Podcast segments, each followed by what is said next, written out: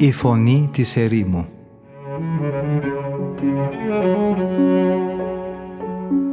Συνομιλίες με τους Αγίους Πατέρες της ερήμου Την εκπομπή παρουσιάζει ο πρωτοπρεσβύτερος Ματθαίος Χάλαρης.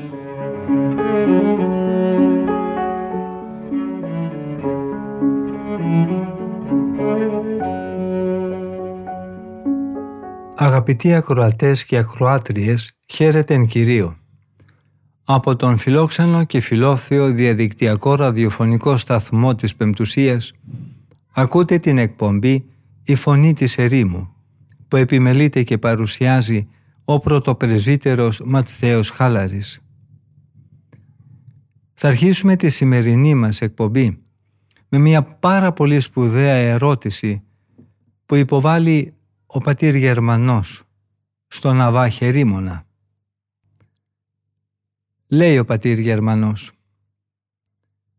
«Γέροντα, βλέπουμε αρκετούς ειδωλολάτρες που σίγουρα δεν είναι άξιοι να δεχθούν τη χάρη του Θεού, να έχουν αρετές όπως σοφροσύνη, υπομονή και κάθε τι που είναι ακόμα και πιο αξιοθαύμαστο και μάλιστα αγνότητα.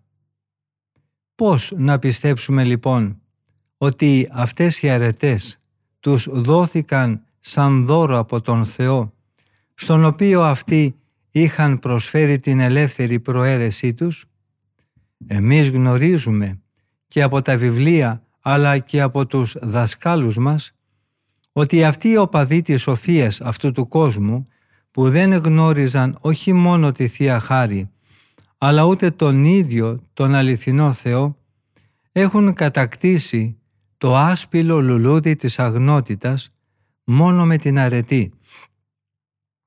Με τις δικές τους δηλαδή προσπάθειες και με τον προσωπικό αγώνα τους. Αβάς Χερίμων Χαίρομαι, Πάτερ, που η μεγάλη αγάπη σας για την αλήθεια σας κάνει να ερωτάτε. Υποστηρίζετε όμως πράγματα που είναι άτοπα. Ο προβληματισμός σας αυτός θα αποβεί πολύ χρήσιμος, γιατί θα μου δώσει την ευκαιρία να αποδείξω την ορθότητα και την αγιότητα της πίστεώς μας.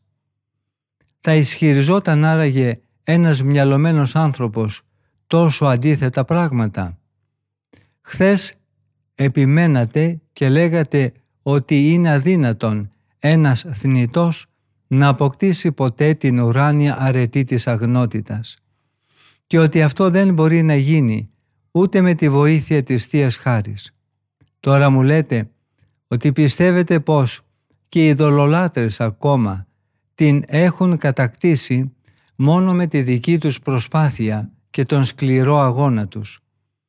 Ο πόθος για να φτάσετε στο βάθος της αλήθειας, όπως ήδη σας το είπα, είναι αυτός που σίγουρα σας εμπνέει μια τέτοια αστάθεια και διακύμανση της σκέψης.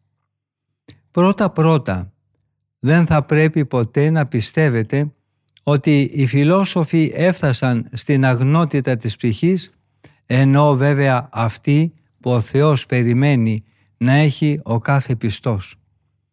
Σκεφτείτε καλύτερα πώς πρέπει να ζούμε εμείς. Εμείς πρέπει όχι μόνο να αποφεύγουμε την πορνεία, αλλά ούτε καν η ακαθαρσία δεν θα πρέπει να αναφέρεται ως δική μας πτώση. Αυτοί οι δολολάτρες που αναφέραμε είχαν βέβαια μια κάποια σχετική αγνότητα. Είχαν δηλαδή μια σαρκική εγκράτεια που συγκρατούσε μόνο την ικανοποίηση του πάθους τους. Όσο για την εσωτερική καθαρότητα της ψυχής και την απόλυτη καθαρότητα του σώματος, αυτοί δεν μπόρεσαν όχι μόνο να την αποκτήσουν πραγματικά, αλλά ούτε καν να την προσεγγίσουν διανοητικά. Ο πιο ονομαστός από αυτούς, ο Σοκράτης, δεν ντράπηκε να ομολογήσει τη σαρκική εμπάθειά του και μάλιστα οι άλλοι φιλόσοφοι τον εγκομίασαν γι' αυτό. Λέγεται ότι μια μέρα κάποιος που ισχυριζόταν ότι είχε τη δυνατότητα από τα χαρακτηριστικά του προσώπου να συμπεράνει και, να και τον χαρακτήρα ενός ανθρώπου, σταμάτησε στο δρόμο και βλέποντας τον Σοκράτη είπε «Να, αυτός έχει μάτια λάγνου ανθρώπου». Τότε οι μαθητές του Σοκράτη θέλησαν να επιτεθούν επάνω στον Αφθάδη και να εκδικηθούν για την προσβολή που έκανε αυτός στο δάσκαλό τους. Ο Σοκράτης όμως, καθώς λένε, συγκράτησε την αγανάκτησή τους με αυτές τις απλές λέξεις.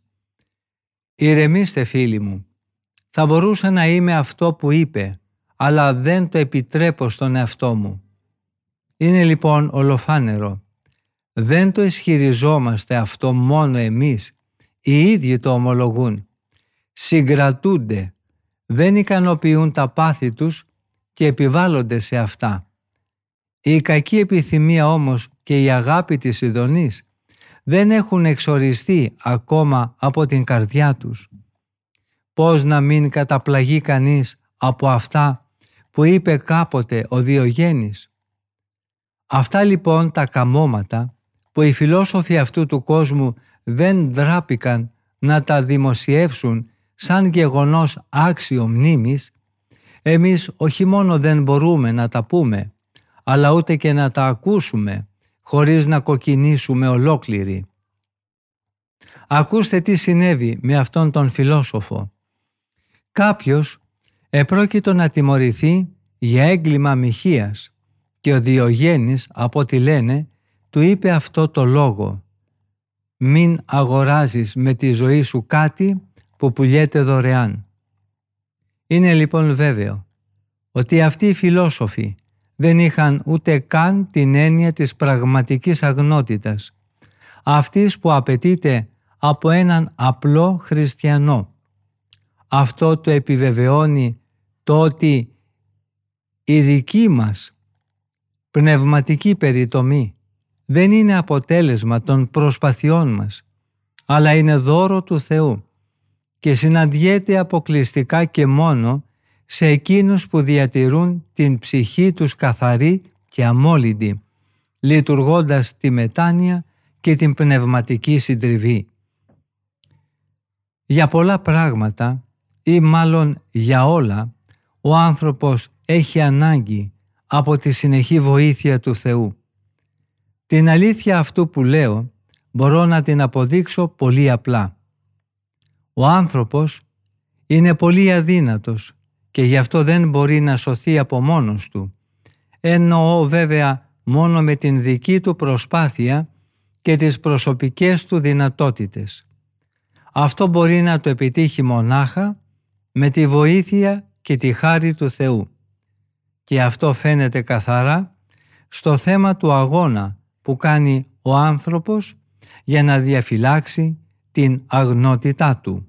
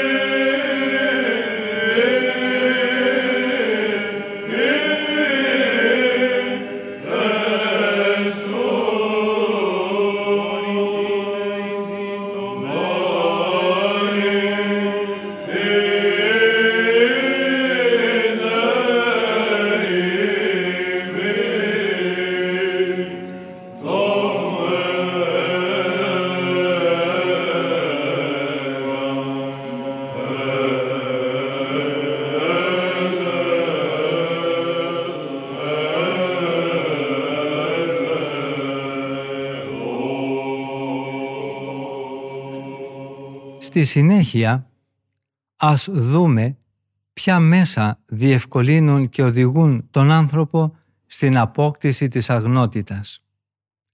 Σας ρωτάω λοιπόν, ποιος άνθρωπος, όσο ζήλο κι αν αυτός έχει, θα ήταν ικανός να υποφέρει τη φρίκη της μοναξιάς και να αρκείται καθημερινά σε ένα κομμάτι ξερό ψωμί, έστω και αν αυτό του είναι αρκετό για να χορτάσει την πείνα του, εννοώ βέβαια να το κατορθώσει αυτό με τις δικές του μόνο δυνάμεις και χωρίς την υποστήριξη που του παρέχει ο έπαινος των ανθρώπων. Ποιος επίσης θα μπορούσε να αντέξει τη συνεχή δίψα χωρίς την θεία παρηγορία; Ποιος θα μπορούσε να κλέψει από τα ανθρώπινα μάτια τον γλυκό και απολαυστικό πρωινό ύπνο και να ορίσει σαν νόμο απαράδαβατο το να μην ξεπερνάει η ανάπαυσή του ποτέ τον, το όριο των τεσσάρων ωρών.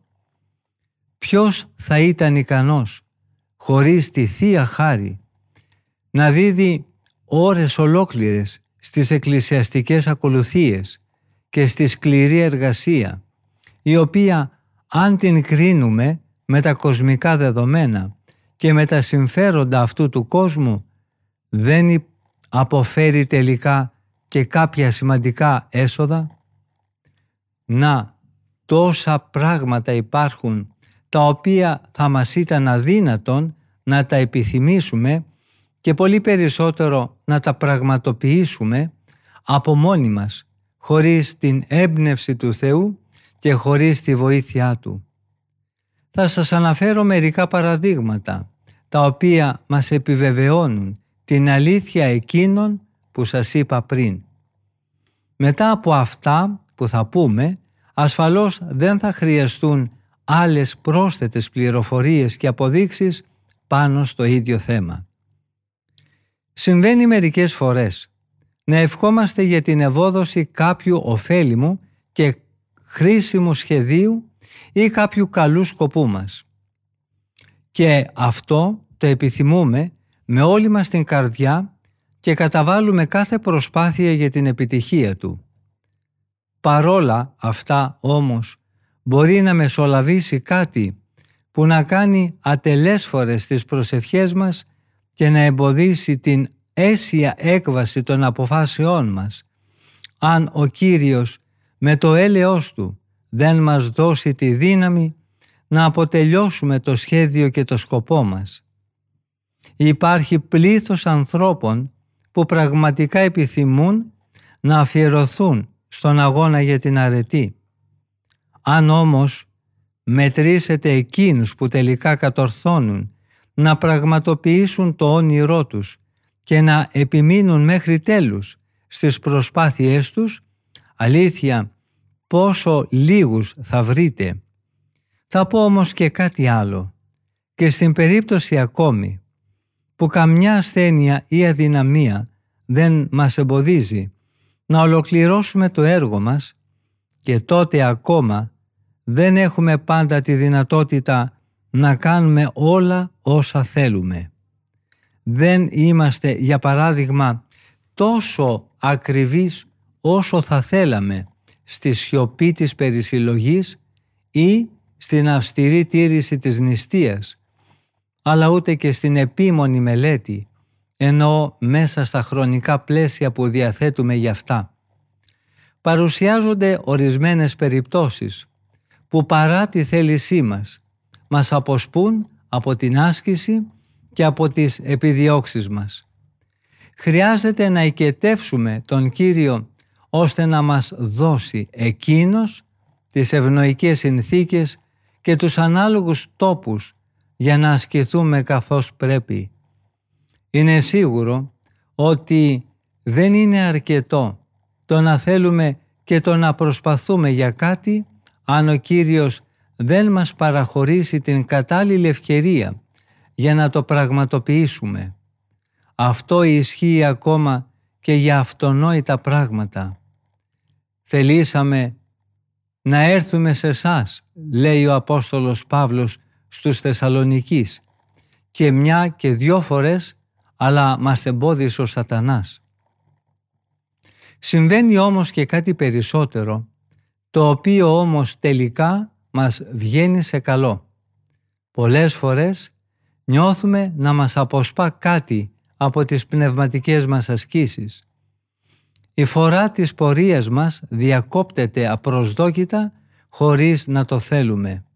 Συνειδητοποιούμε τότε την αδυναμία μας και έτσι, χωρίς ιδιαίτερη προσπάθεια από μέρους μας, αποκτούμε την αρετή της υπομονής και της καρτερίας.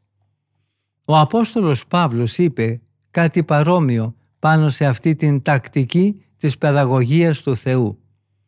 Για αυτή τη δοκιμασία τρεις φορές παρακάλεσα τον Κύριο για να μου την πάρει και ο Κύριος μου είπε «Σου είναι αρκετή η χάρη μου, διότι η δύναμή μου φανερώνεται τέλεια μέσα στην ανθρώπινη αδυναμία».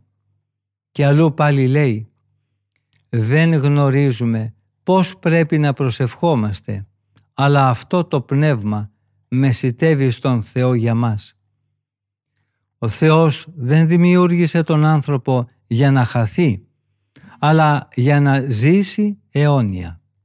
Αυτό το σχέδιο παραμένει και μετά την πτώση του ανθρώπου αμετάβλητο. Μόλις εκείνος δει ότι αναλάμπει μέσα μας η παραμικρή σπίθα καλής θέλησης και όταν ο ίδιος την κάνει να ξεπηδήσει από τη σκληρή πέτρα της καρδιάς μας, φροντίζει σαν Πανάγαθος που είναι ιδιαίτερα για αυτήν. Εκείνος ενισχύει και δυναμώνει την προαίρεσή μας, με την έμπνευση που η χάρη Του γεννά μέσα μας. Γιατί ο Θεός θέλει όλοι οι άνθρωποι να σωθούν και να λάβουν πλήρη γνώση της αλήθειας. Ο ίδιος μας είπε «Δεν είναι θέλημα του ουράνιου πατέρα σας να χαθεί ένας από αυτούς τους μικρούς. Ο Θεός είναι αληθινός και δεν ψεύδεται όταν μας λέει «Σας διαβεβαιώνω ότι αυτά λέω εγώ ο Κύριος. Δεν θέλω το θάνατο του ασεβούς, αλλά την επιστροφή του από το δρόμο της αμαρτίας για να ζήσει. Θέλημά του είναι να μην χαθεί ούτε ένας από τους μικρούς τούτους. Δεν θα ήταν λοιπόν βλάσφημος λογισμός το να σκεφτούμε ότι εκείνος δεν θέλει τη σωτηρία όλων γενικά των ανθρώπων, αλλά μόνο ορισμένων. Πρέπει να ξέρετε ότι όποιος οδηγείται στην απώλεια, αυτός χάνεται παρά τη θέληση του Θεού. Γιατί κάθε μέρα ο Θεός μας φωνάζει «Μετανοήστε και αλλάξτε την πορεία σας». Γιατί πεθαίνετε αμετανόητοι, απόγονοι του Ισραήλ και ο ίδιος ο Κύριος λέει «Η Ιερουσαλήμ, πόσες φορές θέλησα να μαζέψω τα παιδιά σου, όπως μαζεύει η όρνηθα τα μικρά της κάτω από τα φτερά της και δεν το θελήσατε». Και ο προφήτης Ιερεμίας επίσης λέει «Γιατί ο λαός μου πλανάται και απομακρύνθηκε με ανέδεια από εμένα και επέμεναν με πείσμα στην αμαρτωλή αυτή πλάνη και δεν θέλησαν να μετανοήσουν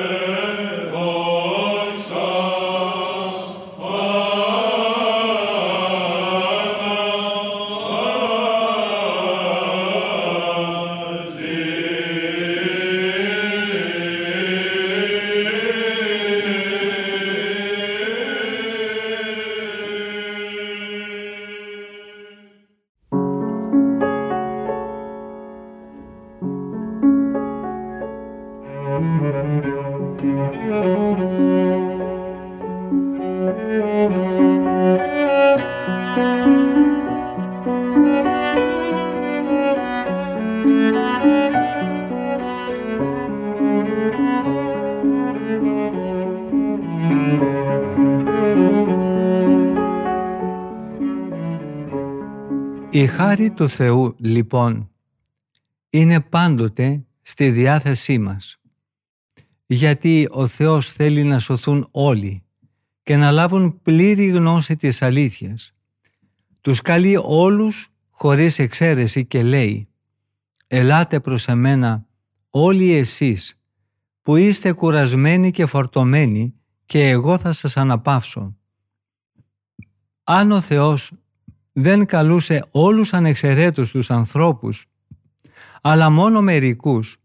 Επόμενο θα ήταν και να μην είναι όλοι αξιοκατάκριτοι τόσο για την προπατορική όσο και για την προσωπική αμαρτία τους. Θα είχε τότε άδικο ο Απόστολος να λέει «Όλοι αμάρτησαν και στερούνται τη δόξα του Θεού». Θα κάναμε σε αυτή την περίπτωση λάθος αν θα πιστεύαμε ότι ο θάνατος μεταδόθηκε και απλώθηκε σε όλους τους ανθρώπους.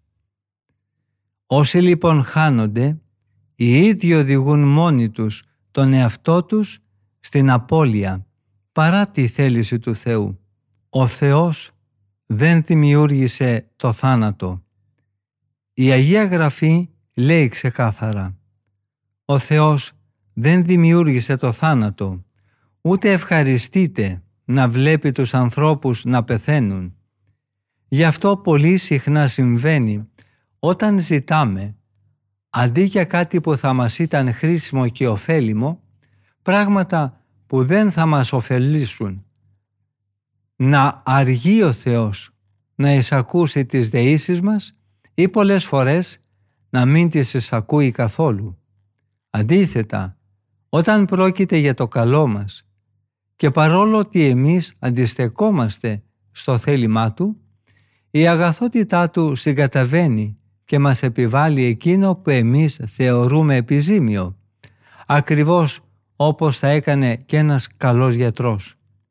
Καμιά φορά επιβραδύνει ή εμποδίζει ο Θεός το ολέθριο αποτέλεσμα των κακών μας προθέσεων και των θανατηφόρων πράξεών μας. Ενώ εμείς, ακολουθώντας το θέλημά μας, βαδίζουμε ολοταχώς προς το θάνατο, εκείνος μας κλείνει το δρόμο, γιατί θέλει να μας οδηγήσει στη ζωή. Μας τραβάει πίσω, χωρίς πολλές φορές να το αντιλαμβανόμαστε. Μας βγάζει κυριολεκτικά από το στόμα του Άδη.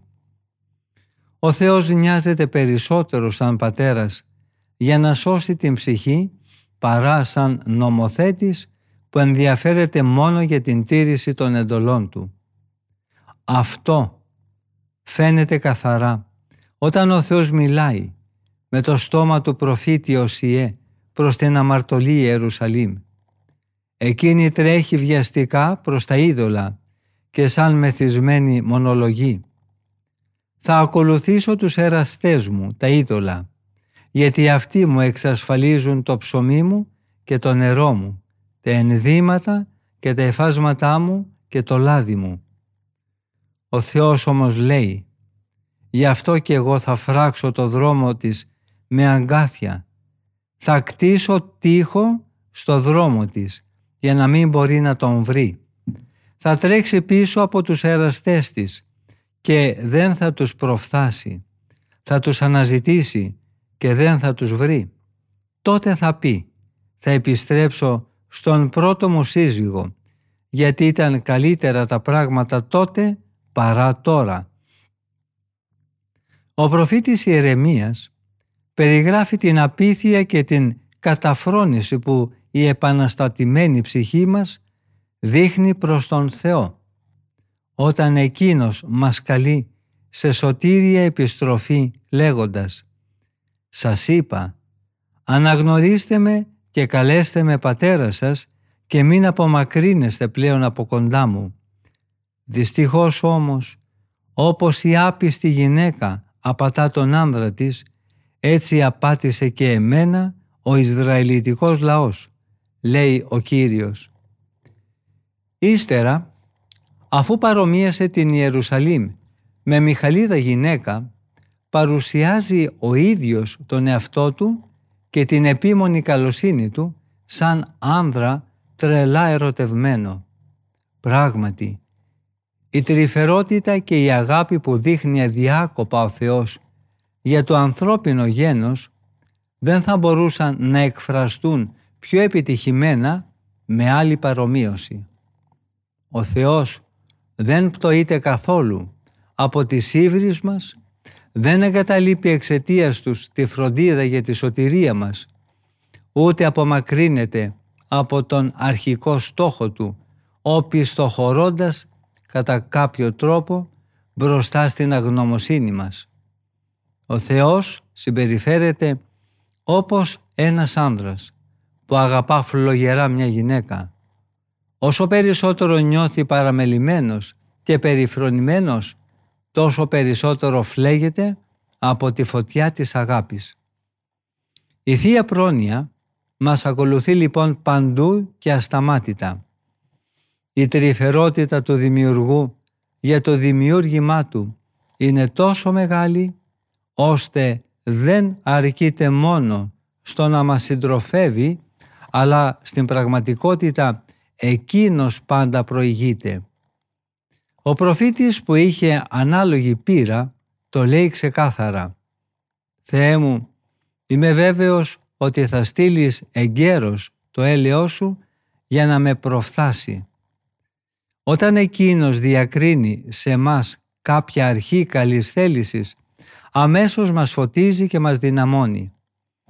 Μας σπρώχνει κυριολεκτικά προς τη σωτηρία, αυξάνοντας το σπόρο που ο ίδιος έσπηρε και που βλέπει να φυτρώνει με τις δικές μας προσπάθειες διότι λέει ο προφήτης Ισαΐας «Και θα συμβεί ώστε πριν μου φωνάξουν θα τους ακούσω και πριν τελειώσουν αυτό που μου λένε εγώ θα τους πω τι σας συμβαίνει». Και αλλού πάλι λέει «Ο Κύριος θα σε ελεήσει, άκουσε τη φωνή της κραυγής σου και όταν είδε ότι μετά νόησες, σε άκουσε. Ο Πανάγαθος Θεός δεν μας εμπνέει μόνο ιερές επιθυμίες, αλλά μας ετοιμάζει και τις κατάλληλες περιστάσεις και δημιουργεί ευκαιρίες για να πορευόμαστε προς την αλήθεια και για να καρποφορούμε πνευματικά. Σε αυτούς που έχουν πλανηθεί και σε όσους πορεύονται σε λάθος δρόμο δείχνει την κατεύθυνση ώστε να μην περιπλανηθούν και χαθούν, αλλά να βρουν το σωστό δρόμο της σωτηρίας.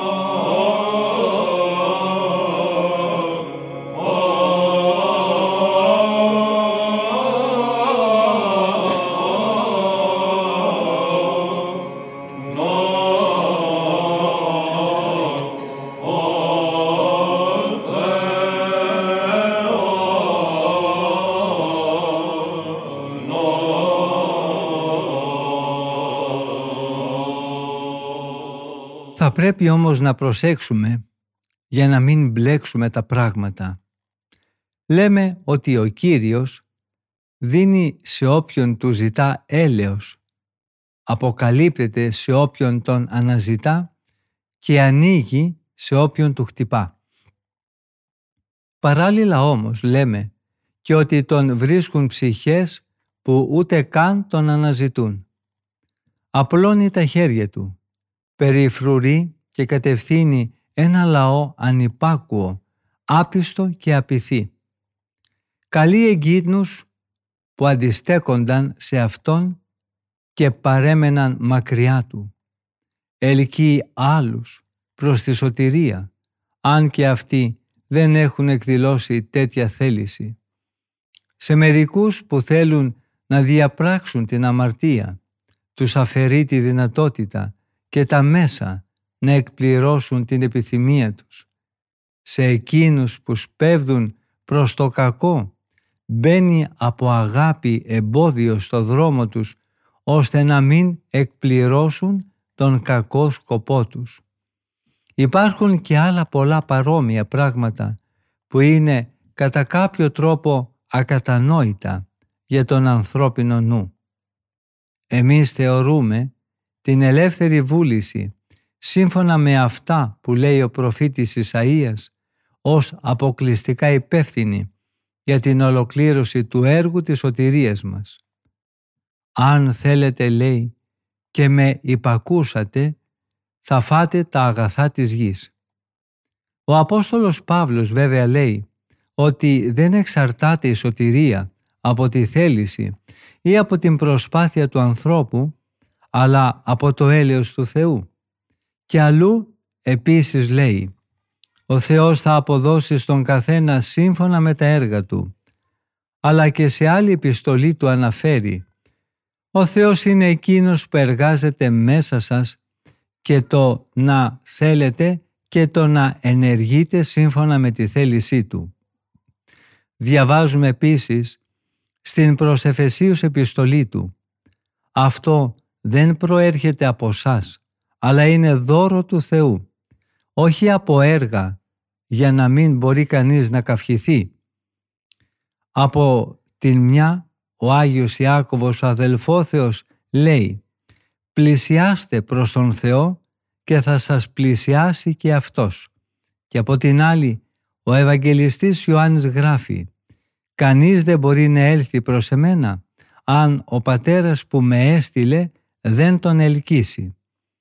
Τι σημαίνει επίσης αυτό που έχει γραφτεί στο βιβλίο των παροιμιών; Κάνε ίσιους τους δρόμους που βαδίζουν τα πόδια σου και φρόντισε ώστε η πορεία σου να είναι ευθεία. Προσευχόμαστε και λέμε «Κύριε βοήθησέ με» ώστε να είναι ευθεία και σταθερή η οδός μου ενώπιόν σου.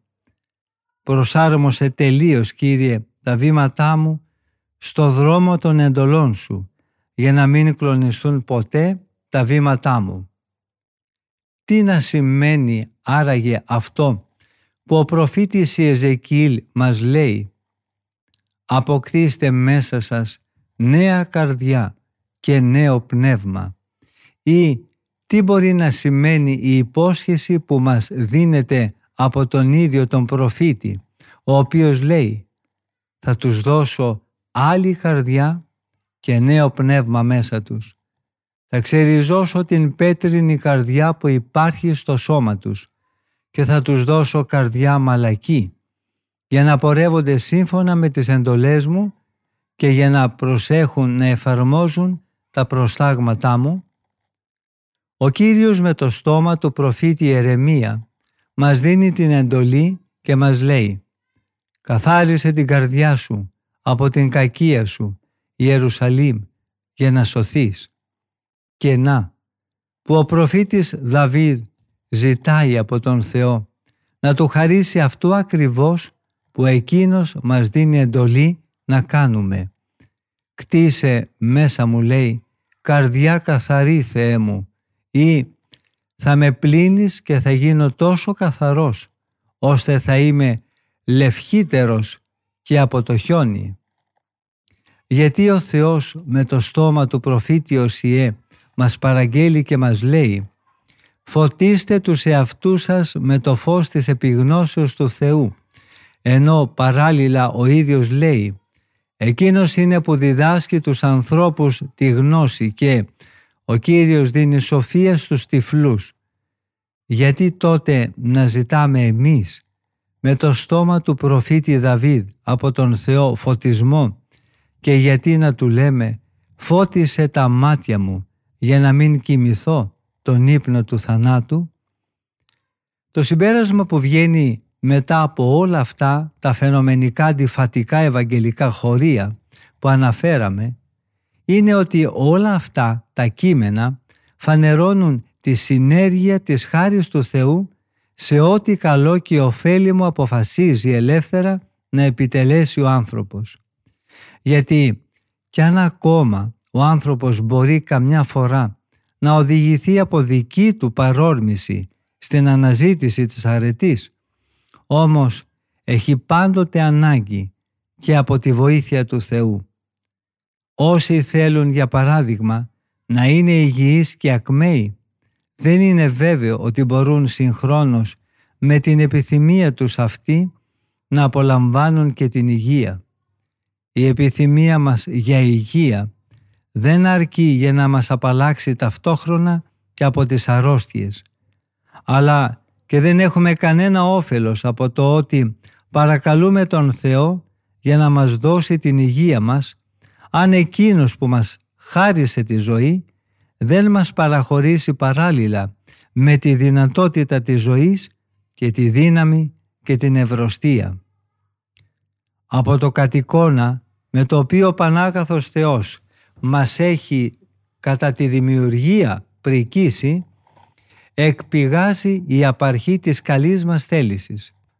Αυτή όμως δεν θα μπορούσε ποτέ να φτάσει στην τέλεια αρετή αν δεν κατευθυνόταν από τον Κύριο όπως μας διαβεβαιώνει και ο Απόστολος Παύλος.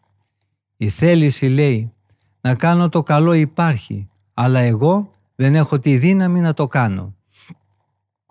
Και ολοκληρώνει τη σκέψη του ο Αβάς Χερίμωνας με τα εξής λόγια. Η Αγία Γραφή μας βεβαιώνει για την ελευθερία της ανθρώπινης βούλησης όταν λέει «Με πολύ προσοχή να φυλάς τις κινήσεις της καρδιάς σου». Ο Απόστολος όμως μιλάει απερίφραστα για την αδυναμία της και λέει «Ο Κύριος θα φρουρήσει τις καρδιές σας και τις σκέψεις σας εφόσον μένετε ενωμένοι με τον Ιησού Χριστό». Ο Δαβίλ μιλάει για την δύναμη της ελεύθερης βούλησης και λέει «Έστρεψα την προσοχή της καρδιάς μου στην εφαρμογή των εντολών σου». Αλλά μας διδάσκει παράλληλα και την αδυναμία της όταν τον ακούμε να λέει «Χάρισε στην καρδιά μου την έμπνευση, ώστε αυτή να κλείνει προς τις εντολές σου και όχι προς την πλεονεξία». Το ίδιο λέει και ο σοφός Σολομώντας. Ήθε ο Κύριος να εμπνεύσει στις καρδιές μας αγάπη προς Αυτόν, ώστε να βαδίζουμε το δικό Του δρόμο και να τηρούμε όλες τις εντολές Του και τις προσταγές Του. Τη δύναμη της ελευθερίας της βούλησης σημειώνει και ο ψαλμοδός λέγοντας «Πάψε τη γλώσσα σου από κακολογίες και κλείσε τα χείλη σου για να μην εξτομίζουν δόλια λόγια». Στις προσευχές μας όμως ομολογούμε την αδυναμία της θέλησής μας όταν λέμε «Τοποθέτησε Κύριε φρουρά στο στόμα μου και θύρα γύρω από τα χείλη μου». Ο Κύριος φανερώνει τη δύναμη της ελευθερίας μας όταν λέει «Σπάσε το δεσμό του τραχύλου σου που σε κρατά εχμάλωτη κόρη Σιών». Από την άλλη μεριά, ο προφήτης δηλώνει την αδυναμία του και λέει «Ο Κύριος ελευθερώνει τους αλυσοδεμένους εχμαλώτους» και αλλού πάλι λέει «Σύ έσπασε στα δεσμά μου, σε σένα θα προσφέρω θυσία ευγνωμοσύνης». Ακούμε τον Κύριο στο Ευαγγέλιο να μας καλεί να σπεύσουμε προς Αυτόν λειτουργώντας την ελευθερία μας. Ελάτε κοντά μου όλοι εσείς που είστε κουρασμένοι και φορτωμένοι και εγώ θα σας δώσω ανάπαυση. Αλλά συγχρόνως ο ίδιος ο Κύριος βεβαιώνει την ανθρώπινη αδυναμία μας όταν λέει «Κανείς δεν μπορεί να έλθει προς εμένα εάν δεν τον ελκύσει ο Πατέρας που με έστειλε». Ο Απόστολος δείχνει την ελευθερία της βούλησής μας με το να λέει να τρέχετε με τέτοιο τρόπο ώστε να κερδίσετε το βραβείο. Ο Άγιος Ιωάννης ο πρόδρομος όμως ομολογεί την ασθένειά του όταν λέει «Δεν μπορεί να πάρει τίποτα ο άνθρωπος αν δεν του δοθεί από τον ουρανό». Ο προφήτης Ιερεμίας μας παραγγέλει να φυλάμε την ψυχή μας με πολύ φροντίδα. Προσέξτε τους εαυτούς σας. Αλλά το Άγιο Πνεύμα με το στόμα του προφήτη Δαβίδ πάλι μας λέει «Εάν δεν φυλάξει την πόλη ο ίδιος ο Κύριος, μάταια αγρυπνούν οι φύλακες». Ο Απόστολος γράφοντας τους Φιλιππισίους για να παρακινήσει την ελεύθερη βούλησή τους προς την πραγμάτωση του αγαθού, τους λέει «Να εργάζεστε με φόβο και τρόμο για να φέρετε σε πέρας τη σωτηρία σας». Προσθέτει όμως για να μην τους κάνει να δούνε την αδυναμία τους και αυτό εδώ. Ο Θεός είναι Εκείνος που εργάζεται μέσα σας και το να θέλετε και το να ενεργείτε σύμφωνα με το θέλημά μου. Στο σημείο αυτό, αγαπητοί μου αδελφοί, φτάσαμε στο τέλος και της σημερινής μας ραδιοφωνικής επικοινωνίας. Ευχαριστούμε πολύ όλους και όλες εσάς που είχατε την καλοσύνη να μείνετε μαζί μας ακούγοντας τα σοφά λόγια των Αγίων Πατέρων της Ερήμου. Θα συναντηθούμε και πάλι στην ίδια ραδιοφωνική συχνότητα της Πεμπτουσίας την επόμενη εβδομάδα την ίδια μέρα και ώρα. Από τον ομιλούντα και τον τεχνικό ήχου θερμές ευχές για μια ευλογημένη μέρα.